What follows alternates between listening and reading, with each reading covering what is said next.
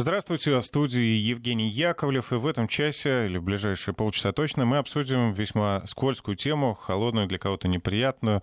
А, разговор пойдет о змеях, и гость нашей студии сегодня журналист-путешественник Тимофей Баженов. Здравствуйте. Здравствуйте, дорогие друзья, здравствуйте. Ну, есть э, для кого тем неприятно, а есть и любители змей, и кто-то даже заводит их у себя дома. Ну, давайте сначала поговорим о тех змеях, которые живут в природе. Сейчас э, с наступлением лета стало все больше их появляться на дачных участках и даже, говорят, в городах э, можно встретить не просто в парке, а даже на асфальте. А многие змей боятся. Стоит ну, ли это? Да, вот вы сказали, что тема скользкая, холодная. На самом деле я хочу вам сказать, дорогие друзья, что змеи не скользкие и не холодные. Они шершавенькие, очень приятные на ощупь и очень редко холодные. Они только называются холоднокровными, но так устроены их организмы, что они часто бывают теплее нашего. Вот держишь ее, и она прям как тепленькая сосисочка. Ну, как кошку держишь. Э, ну, нет, кошка, конечно, погорячее. Э, хочу сказать вам, что на территории средней полосы России э, ядовитых змей немного, точнее говоря, одна. Это гадюка обыкновенная. Гадюка обыкновенная, хочу сообщить вам, очень интересная змея, пожалуй, самая интересная в мире. Вот она для нас кажется обычной, а она действительно одна из самых интересных. Почему? Потому что это единственная змея на свете, которая живет за 67-й параллелью, то есть заходит за полярный круг и может э, существовать в условиях отрицательных температур. Просыпаются они, когда еще снега полным-полно, и э, их кожа устроена как солнечная батарейка. То есть э, сами чешуйки кожи аккумулируют ультрафиолет, который поступает от солнышка. И змея может лежать на снегу и быть теплой, что для хладнокровных совершенно не свойственно. Э, хочу э, сказать вам, что змея это довольно ядовитая.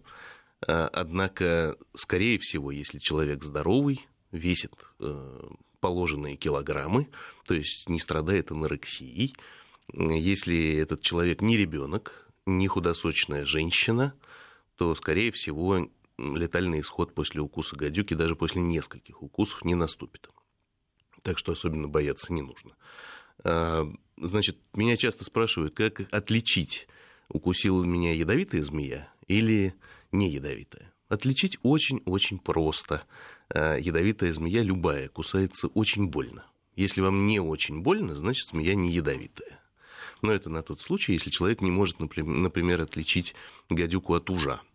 А, хочу вам сказать, что бывают ужи, которые очень похожи на гадюк. А, и отличить может только специалист их. И это не случайно. Ужи и гадюки – близкие родственники. И должен сообщить всем, кто не знает, что уж – это ядовитая змея, не менее ядовитая, чем гадюка. Просто кусает он не передними зубами, как гадюка, а задними. То есть, чтобы свою жертву отравить, ему нужно ее заживать. То есть надо прям постараться. Ну да, палец целиком ему надо в рот засунуть, тогда будет неприятно. Вот. Ну, правда, не ядовитые змеи, они э, тоже могут э, куснуть нормально, особенно если, если у змеи стоматит. Это часто бывает. И вот, к сожалению, у нас с вами, а может быть, к счастью, радио не телевидение, но на моем носу можно наблюдать пять красных точек. И эти пять красных точек со мной уже 10 лет. Многие думают, что это признак нездорового образа жизни. На самом деле я веду более чем здоровый образ жизни. А эти точки – следствие укуса ужа уж укусил меня однажды в нос. При каких же обстоятельствах это могло произойти? Это был на съемках. Это был на съемках. Он выскочил из банки, в которой некоторое время содержался, прямо из горлышка, и вцепился мне в нос, потому что я в это время в горлышко заглядывал. Вот. И у ужа у этого был стоматит.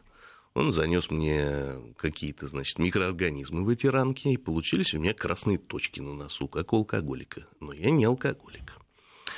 Значит, э, теперь что касается укусов змей, которые могут быть нанесены уважаемым радиослушателям, змей ядовитых, в частности, гадюк. Дорогие друзья, вы должны понимать, что никаких сывороток э, не существует. Вот когда вы слышите, что мы поехали в больницу и нам сделали сыворотку, это полная ерунда.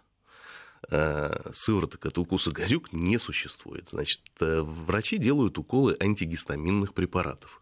То есть противоаллергенные. Потому что, да? да, потому что любые э, неприятные ощущения, которые испытывает укушенный, это аллергия на чужеродный белок. А змеиный яд это и есть чужеродный белок, то есть именно за счет этого змея убивает своих жертв, ну или наносит им какие-то э, значит, локальные поражения.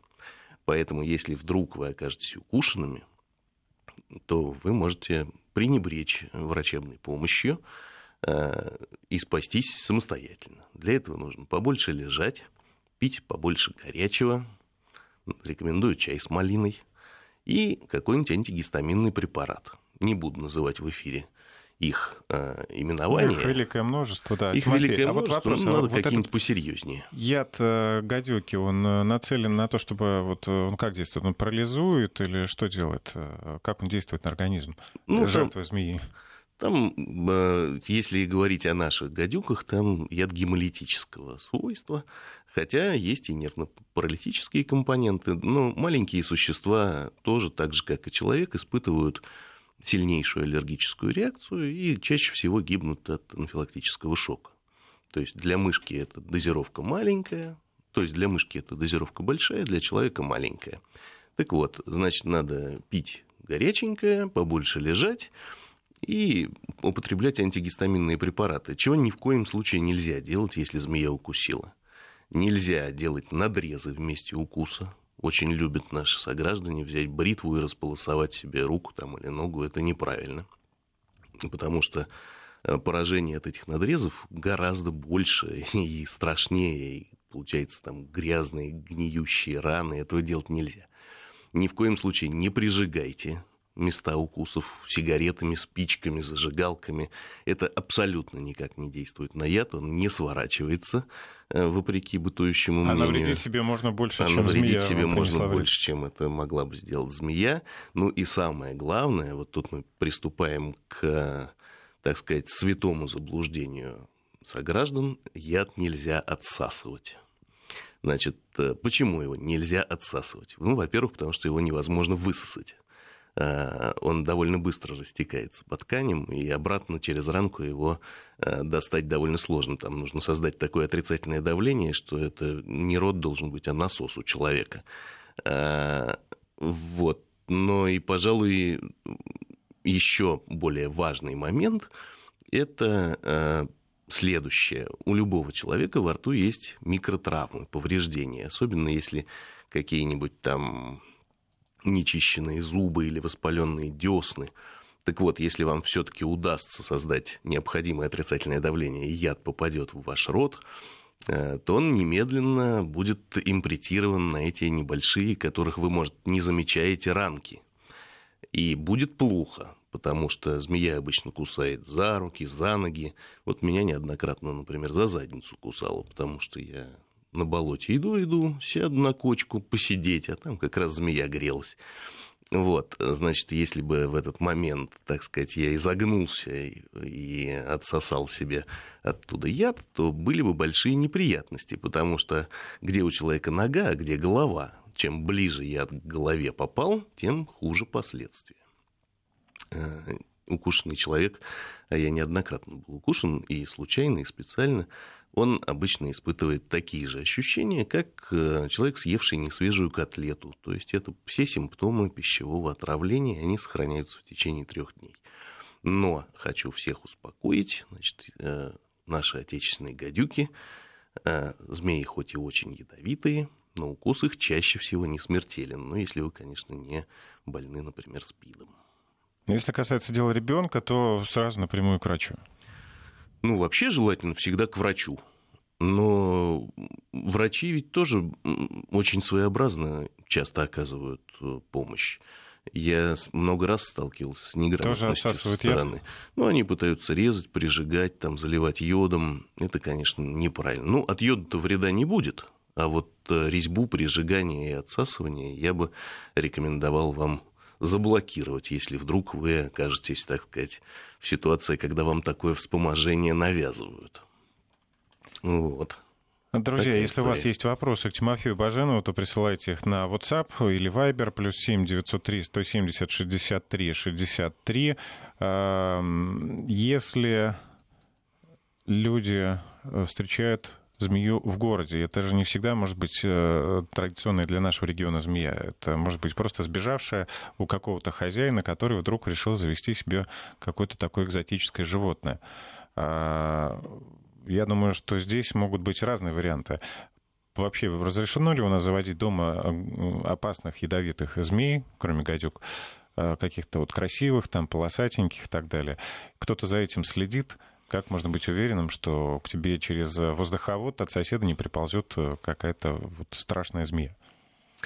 Вопрос многогранный. И я сейчас как открою свой рот, так его в течение ближайших 15 минут, ну, наверное, ну, не закрою. Есть ли у нас вообще, да, в быту такие экзотические опасные змеи, именно опасные?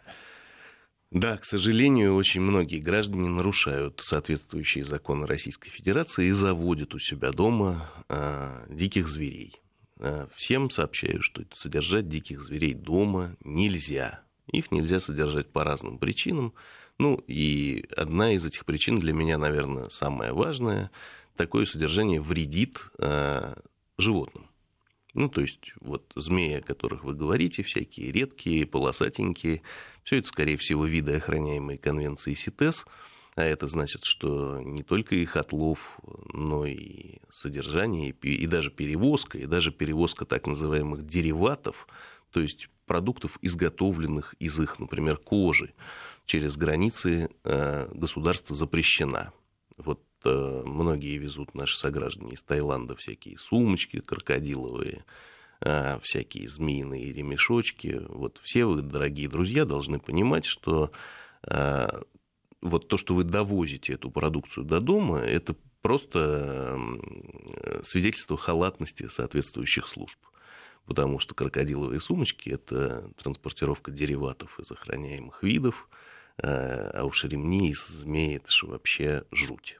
Однако, да, действительно, черный рынок э, колоссален, и очень многие люди э, заводят дома змей.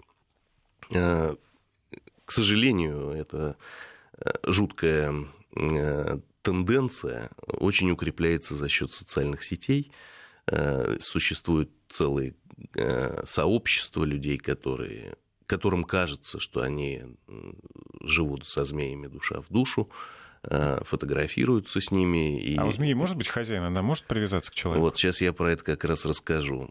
Значит, им кажется, что они фотографируются со своими любимыми змеями, змеи отвечают им взаимностью, и время от времени это заканчивается э, в новостях в разделе криминальной хроники сообщением о том, что очередной такой вот горе-блогер э, или э, в больнице, или уже лежит в гробу, а то и в земле сырой. Э, почему это происходит? Потому что змеи на самом деле очень добрые, спокойные существа. Любую, даже самую ядовитую змею неподготовленный человек вполне может взять в руки. И даже может целовать ее в носик. И, скорее всего, змея не укусит потому что они спокойные ребята, ну, в большинстве своем. Есть, конечно, очень быстрые и резкие товарищи, например, там, азиатская кобра или тайпан. Э, но вообще-то можно взять в руку. Но это не значит, что ее можно взять в руку. И это не значит, что ее можно держать в руке, если ты это не умеешь. А, очень многие змеи это прям 100% смерти а, а есть и 300. Ну, например, там, если азиатская кобра, это 100% смерти, тайпан 300% смерти. К сожалению, и тот, и другой зверек продается в интернете, можно его приобрести и быстро отправиться с его помощью на тот свет или кого-то отправить, или ему самому устроить такие условия, что он спельменится в течение трех недель. А, ну, недавно был как раз в интернете случай, когда один из таких граждан на тот свет отправился, собственно, можно сказать, по собственному желанию. А, не будем вспоминать эту историю. Значит, может ли быть у змеи хозяин? Нет, у змеи хозяина быть не может. Ее мозг устроен так, что она не узнает хозяев. Она не помнит добра. Она живет только по своим змеиным законам. И если человек соблюдает змеиные законы, то можно прожить долгие годы душа в душу со своим питомцем. А если вдруг человек нарушает змеиный закон, то он бывает укушен. Это нормально. Это нормально. У змей другая прелесть. Не нужно э, ждать от всех зверей на свете э, одинаковой реакции, как, например, там, от кошечки ждать такой же реакции, как от собачки. Это же ну, глупо. Кошечка это кошечка, собачка это собачка. И то же самое со змеей. Не нужно ждать от нее того, тех реакций, которые в ответ на ваши действия последовали бы в случае э, общения с, например, хомячком, крыской или котиком. У них все по-своему. Ну и содержание змеи это довольно сложная штука. Люди, которые заводят себе таких домашних питомцев, ими, в общем, движет только желание выделиться, что я не такой, как все, у вас банальные кошки с собаками, а у меня вот такой вот такая животинка. Нет, но есть прекрасные исключения. Есть э, будущие зоологи, есть студенты, которые будут заниматься э, в жизни герпетологии. И, конечно, таким людям нужно общаться с объектами будущего изучения. Но исключений очень мало. В основном, да, человеком движет жажда славы. И социальные сети, к сожалению, сейчас дают возможность э, эту славу схватить, как говорит молодежь наша, хайпануть вот на таких сомнительных решениях. Однажды, когда я еще был совсем молодой, но уже довольно образованный, я пришел к своему другу в московский зоопарк, и он мне показывал хамелеонов. И, а для меня было большим открытием, что хамелеоны хорошо, значит, э, сидят за стеклом. И я говорю, слушай-ка, а долго у вас хамелеоны живут э, в неволе? А он мне отвечает, у нас долго, но только они у нас долго не живут, они у нас долго умирают. А у других э, любителей террариумов они быстро умирают. Вот этим и отличается профессиональное содержание так сказать, рептилий от непрофессионального. К сожалению, зверьки эти, они должны все-таки жить на воле. А может и к счастью. Вот вернемся к тем животным, э, к тем змеям, которые живут на воле. Вопросы от слушателей. Под Нижним Тагилом в Садовом товариществе много змей черных, серых и цветных. Они местные жители. А нам, детям, пожилым и немощным людям э, страшно э, приезжать на дачу. Безопасно ли сожительствовать с такими змеями? Да, дорогие друзья, вопрос хороший. Хорошо, что он поступил, потому что я уже поставил точку с запятой, чтобы начать говорить как раз на эту тему. Значит, змеи – существа очень территориальные. То есть они живут там, где родились. Если их э, на значительное расстояние оттащить, то они всю свою оставшуюся жизнь посвятят тому, чтобы попробовать вернуться туда, где они родились. Ваш дачный поселок построен на том месте, где многие столетия жили змеи. Это не они к вам на дачу приходят, а это вы к ним домой пришли, и изуродовали их мир и поставили свои, как вам кажется, очень красивые домики, а, а змеям-то кажется, что это просто жуткие кубы посреди их планеты. А, значит, хочу сказать вам, что надежды на то, что ваш поселок будет избавлен от змей, не существует. Змеи будут там всегда. А, надо ли вам бояться? Нет, бояться вам не надо. Змеи никогда не нападают на людей. Они только отвечают на агрессию со стороны человека. Если вы начинаете змею гонять, рубить ее лопатой, пинать сапогами, то ждите соответствующих, э, так сказать, встречных, как говорят в э, международной политике, симметричных ответов. Если вы ведете себя спокойно, змея никогда вас не укусит. Э, это нужно понимать. Нужно смотреть, куда вы наступаете. Не надо наступать на змей. Ну, представьте себе, что вы вышли из своего дачного домика, легли на травушку-муравушку, так сказать, принять солнечную ванну. Тут идет какой-то мужик, ну, к примеру, ваш сосед, и наступает вам на руку. Ну, если вы немощная женщина, вы просто завизжите, а если вы взрослый мужик, вы встанете и дадите ему в рог. А то же самое произойдет и со змеей. Если она чувствует, что она не может дать вам адекватный ответ, то она попробует убежать. А если она чувствует, что она сильна, согрета, сыта, она, конечно, вас цапнет. А, значит, э, гадюки не прокусывают сапоги, не прокусывают кроссовки, чаще всего не прокусывают штаны, просто у них длины зубов для этого не хватает. Но если это летние тапочки и шорты, то да, вы будете цапнуты, и придется вам последовать тем рекомендациям, о которых мы говорили в начале нашей змеиной беседы сегодня. Ну, насколько я понял, иммунитет не вырабатывается. Если тебя много раз покусала змея, каждый раз будешь переживать вот такой, такие симптомы. Даже наоборот. Даже наоборот. А, чем больше э, человек получает змеиных укусов, а, чем разнообразнее эти укусы, тем меньше устойчивость организма к различным токсинам. И очень часто э, герпетологи погибают не от дозы яда, не от э, того, что змея, укусившая, была крайне ядовита и сделала все правильно со своей змеиной точки зрения, а от того, что срабатывает эффект накопленности. То есть иммунитет после укусов змей страдает, он падает, и каждый следующий укус будет более болезненным. Но спешу вас успокоить, даже если вас 20 раз укусят, вы все равно можете рассчитывать на такое здоровье, как у меня. Потому что на данный момент у меня 21 укус. Хочу сказать вам, что если э, герпетолога постоянно кусают змеи, значит, он плохой герпетолог. Э, хороших герпетологов змеи не кусают, э, потому что человек должен уметь со змеей обращаться. В моем случае такое количество укусов э, происходит из-за того, что я время от времени э, прошу змей сделать это, так как это входит в часть сценариев моих телевизионных передач. Вот. И я понимаю, как это сделать, чтобы это было максимально безопасно. Э, просят э, рассказать, э, ну, я не знаю, Тимофей, насколько вы так прям хорошо разбираетесь в змеи. На Азовском море, на пляже часто встречаешь в воде небольших змей, которые хорошо плавают и выглядывают из воды. Как называется этот вид? Это разновидность ужа, замечательная змея, она абсолютно не опасна. Про эту змею часто говорят что она крайне ядовитая и называют ее страшным словом «шахматка». Значит, хочу сказать вам, что змеи-шахматка на свете не существует, и, и, соответственно, смерть от укуса шахматки также невозможна.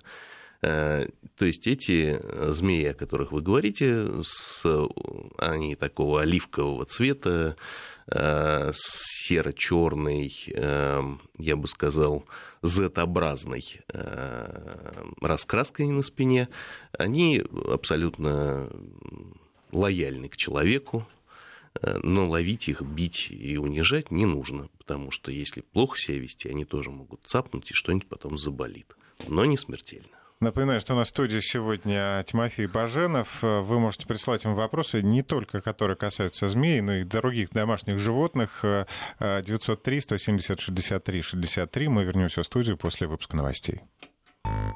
Возвращаемся в студию. Напомню, что сегодня у нас в гостях знаменитый журналист-путешественник Тимофей Баженов. Мы говорили о змеях. Еще несколько вопросов поступило от слушателей.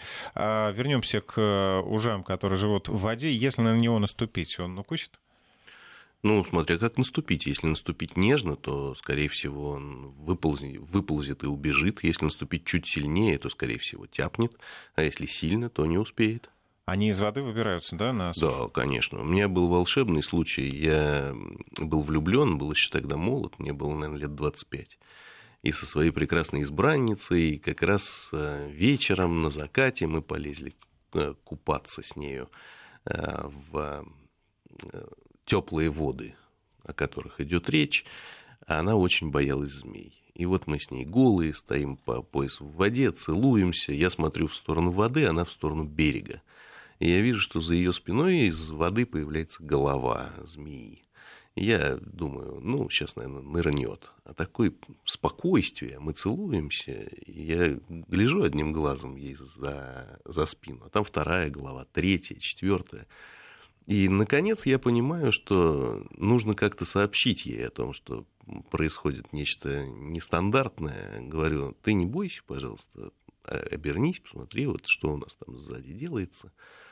Она обернулась, даже орать не стала. Там, наверное, их было штук 400. А, это был теплый вечер, и они выходили как раз на берег, чтобы поделать свои дела, так сказать, сухопутные. Вот. Э, действительно, этих змей в некоторые периоды там бывает очень много, и люди, которые испытывают фобии, особенно которые накачивают себя перед поездкой в регион, они могут получить серьезные, так сказать, эмоциональные травмы от наблюдения такого нашествия змей.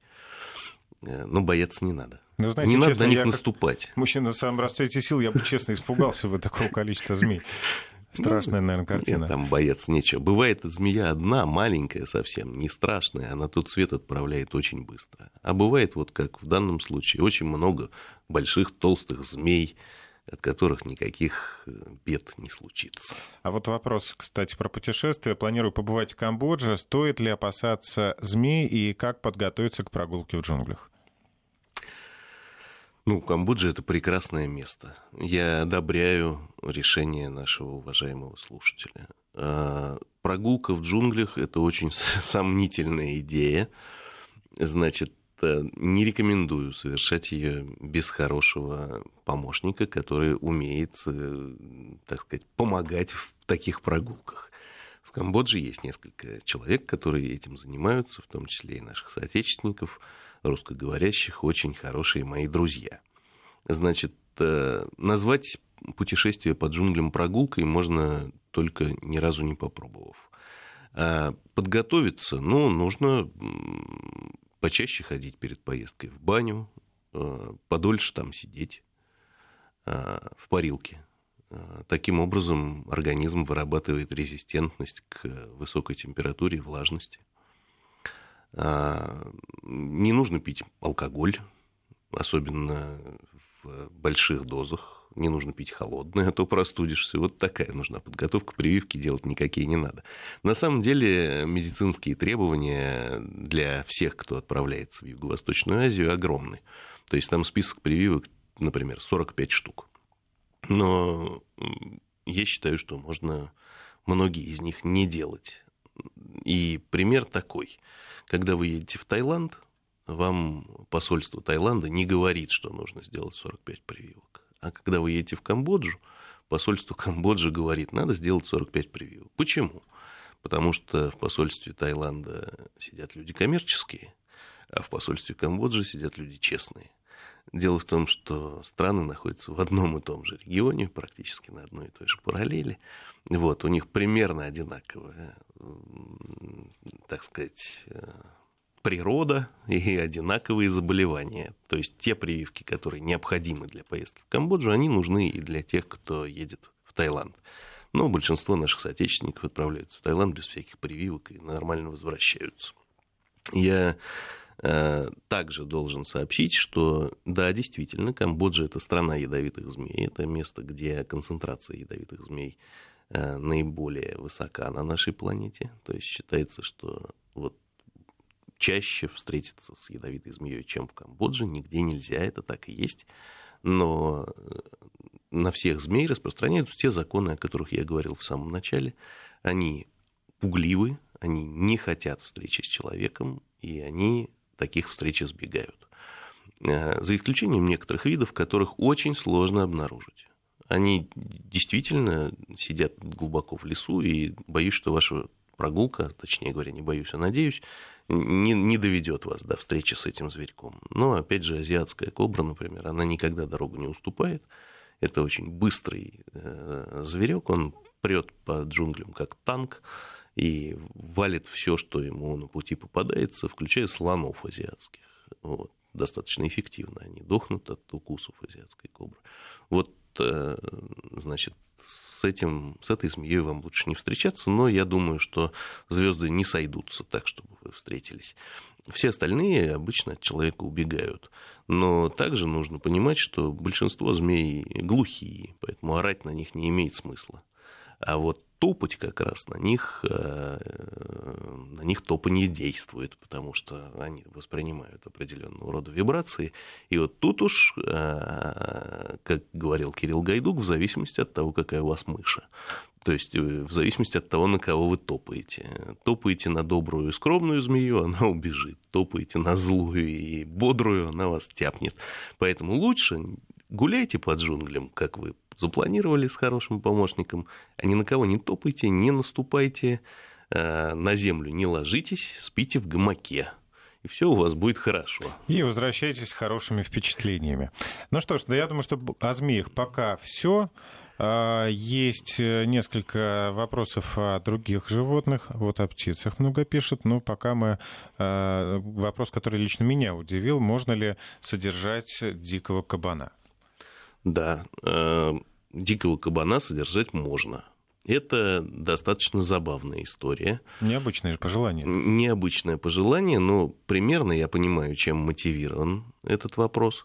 Во-первых, поросятки кабаньи очень-очень симпатичные. Да и обычные свинюшки-то симпатичные. А кабаньи поросятки просто с ума сойти какие крутые. Они же полосатенькие там коричневые, желтые полосы. Ну, это как в мультике про достаточно, короля льва, там такой да, есть достаточно кабанчик. яркие. Я вот не помню мультик, но э, поросят отлично помню. А, действительно, их хочется подержать на ручках, хочется принести домой. Ничего плохого я в этом не вижу.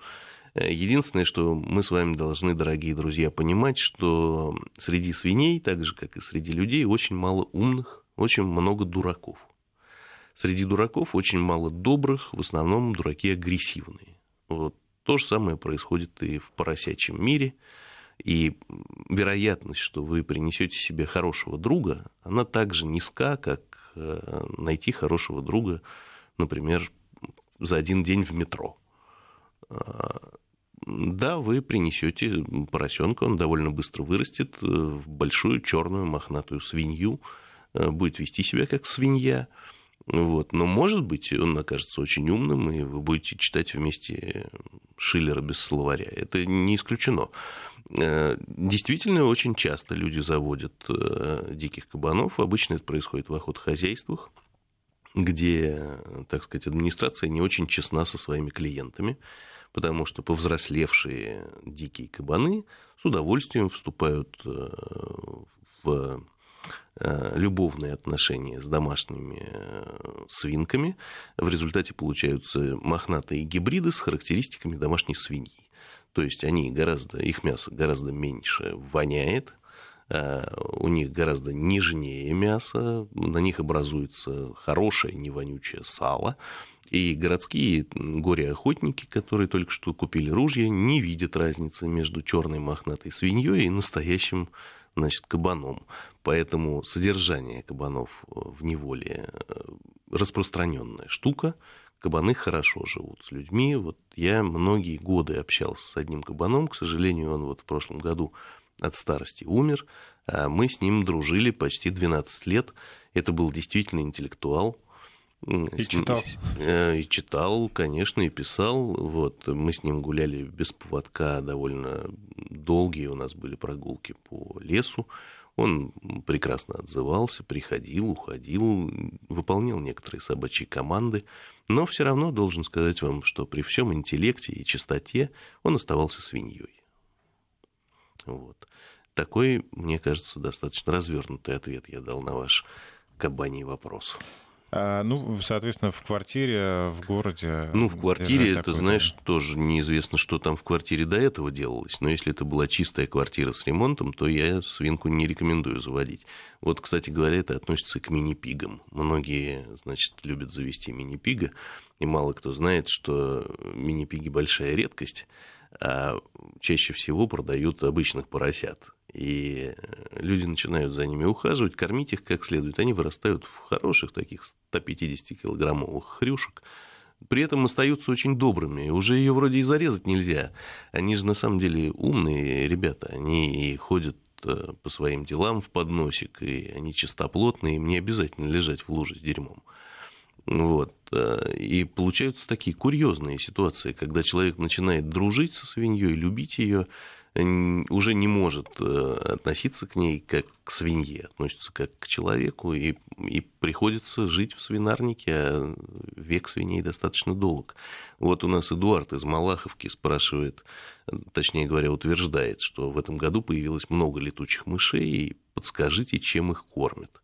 Уважаемый Эдуард, хочу вам сказать, что летучих мышей не кормят, они сами едят. Вот, э, едят они насекомых, преимущественно комаров. Наличие летучих мышей рядом с вами – это прекрасно. Э, чем больше мышей, тем меньше комаров. Э, попытка схватить летучую мышь закончится тем, что вас укусит за палец, а летучая мышь, скорее всего, помрет после этого. Их появление свидетельствует о хорошей экологической обстановке. Они не едят фрукты, Э, на свете есть плодоядные летучие мыши, они чаще всего называются летучими лисицами или летучими собаками, живут в Юго-Восточной Азии. А наши только комаров едят. А вот то, что они кровь пьют, этого вы вообще не бойтесь, потому что на свете существует только два вида летучих мышей – вампиров. Они живут не в нашем с вами регионе и даже не в нашем полушарии – вот. Хорошо, еще немного о летающих. Э, наблюдение от слушателя. Э, сидя в машине, наблюдаю такую картину. На земле лежит сухарик, к нему подлетает ворона, чтобы съесть, но так как он твердый, ворона не может разгрызть и проглотить. Тогда она его э, тащит до лужи, там размачивает и потом уже съедает. Вот показатель интеллекта вороны очень хорошо, что человек не пугает ворону, что он смотрит на ворону и видит ум вороны. Действительно, ворона исключительно умное существо, и хочу вам сказать, что мы наблюдали э, и более серьезные проявления интеллекта. Например, когда ворона хотела напиться из бутылки, из кефирной бутылки, но клювом не доставала до воды – она в течение получаса бросала в горлышко бутылки камни для того, чтобы поднять уровень воды в бутылке и потом попить. А это, я вам скажу, прям высшая нервная деятельность, на которую даже многие немецкие овчарки не способны. Ну, понятно, что лапы не руки, а клюв все-таки отчасти рука. Но, но вообще интеллект ворон сравнивают с интеллектом крупных служебных собак. А те птицы, которых заводят дома, это вороны или э, вороны? Ну, всякие люди заводят тех, всяких тех? птиц. Э, у меня вот живет ворон. Но ворон от вороны отличается очень сильно. Ну, там сильно. разные птицы, да. Это разные птицы. Ну, как они, конечно, вообще для наших радиослушателей, может быть, будет открытием, что и ворон, и ворона относятся к семейству воробьиных. Вот. Но а уж потом, после воробьиных, врановые. Э, хочу сказать вам, что, конечно, ворон здоровенная птица, размах крыльев почти метр, и голова там такая, что держись, мозгов сколько. Но и обычные вороны не уступают. Вот. Я считаю, что это очень-очень хорошие для домашнего содержания птицы, гораздо лучше, чем попугаи. Они гораздо лучше учатся, и вообще у них ума больше. Хотя есть э, серьезные попугаи, там, например, какой-нибудь пситакус или тхакус, который в народе называется жако. Вот это очень мозговитые, очень мозговитые твари. С ними тоже можно договариваться, хотя говорят они хуже, чем вороны. Ну, пожалуй, в любом случае лучше, чем экзотические ядовитые змеи. Ну, может быть. Может Еще быть. один птичий вопрос. Может быть, подскажете, какая птица живет в наших городах, которая похожа на крупного воробья, но постоянно роется в земле, ловит червяков имеет острый клюв, и чаще скачет, чем летает и ходит? Наверное, дрозд. Вот. Во вообще э, с птицами в наших городах э, происходят удивительные вещи. Замена обычного травяного настила на газонную траву привела к изменению, так сказать, птерикофауны нашего мегаполиса. Э, из Москвы почти исчезли воробьи, почти ушли вороны. Э, появились а с птицы, которых не было. Это связано с отсутствием кормовой базы. То есть э, нет семян, которые они едят, нет насекомых, которых они ели. А, город стал к ним недоброжелателен. Они покинули город. Вот, например, это касается знаменитого московского воробья, которых стало очень мало. Вот, ворон перетравили, перебили.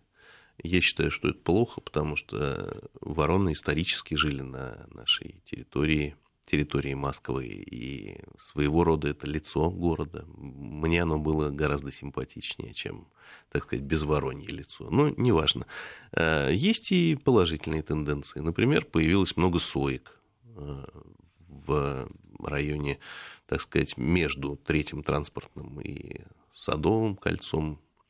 Сойки есть. Есть сойки в районах, прилегающих к паркам – достаточно такие агрессивные, злобные птички, но, безусловно, они относятся к лесным птицам, и, на мой взгляд, сойки гораздо лучше голубей.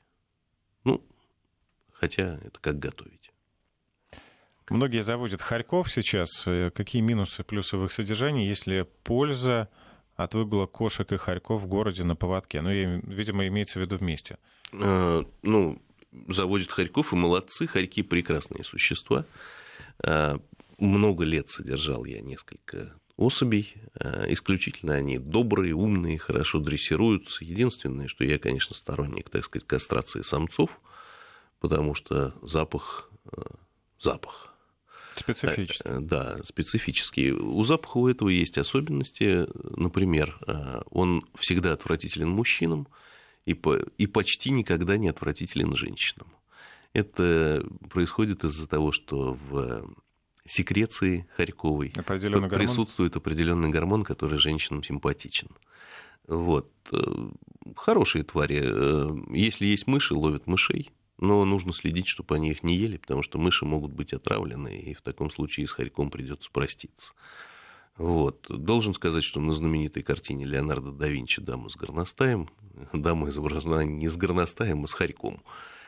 Поэтому содержание хорьков в неволе – это дело исторически проверенное, верное, и носили их на ручках специально, чтобы, так сказать, списывать на них дурные запахи, а дом содержали, чтобы мышей не было. Но долго ли они живут? Да, прилично они живут. Вот у меня доживал до 8 до 9 лет. Вот, это, это хорошо, потому что обычно хорька, так же как и летучую мышь, э, срав, сравнивают с обычной мышью. Хотя э, обычная мышь это грызун, а летучая мышь это насекомоядная. Вообще разные твари. Просто один немецкий ученый назвал однажды эту тварь флёдермаус, то есть летающая мышь. Э, и так вроде за ней и закрепилось. То же самое и с хорьками. Их почему-то сравнивают с сурками и с крысами. Но сурок и крыса это грызун, а хорек это куни, хищник совершенно разные существа. Но если уж повелось такое сравнение, то да, хорек живет в два и в три раза дольше, чем крыса. А, комментарий, кстати, про летучую мышь. Она очень приятна на ощупь. Кожа из замша пришлось ловить в доме однажды, но маленькая, действительно маленькая мышка. Ну, э, не все, что приятно на ощупь, нужно щупать. Э, щупайте только тех, кто на это согласен а мыши чаще всего против. Летучие мыши вообще могут быть разносчиками какой-то заразы? Да, могут, конечно, безусловно. Но летучих мышей особенно бояться не надо в смысле заразы, потому что они очень редко контактируют с людьми. А вот э, в смысле заразы нужно бояться ежиков. Вот ежики это прям резервуары различных болезней и в первую очередь бешенства. Вот. А вопреки бытующему мнению, ежики очень-очень сильно кусаются кусаются они, э, если их довести как следует. А доводят их довольно быстро. Начинают гнаться за ежиком, ежик сворачивается в клубочек. Э, в клубочке ежик интересен только первые пять минут, а потом люди требуют, чтобы ежик развернулся. Э, многие поливают его водой, это плохо для ежика, но нормально для человека. Некоторые э, делают следующее. Они засовывают пальцы в клубочек и пытаются клубочек этот развернуть насильно. И их кусают. Вот, тут ежик как раз на коне, и он может э, запросто прорезать палец до кости. До кости, я бы сказал, как журналист, так сказать, радио и телевидения. Это только на картинках в детских книжках ежики такие милые, симпатичные, с э, фруктами и овощами на спине. А Нет, они очень да. симпатичные, они едят э, червяков. Они не едят фрукты и овощи.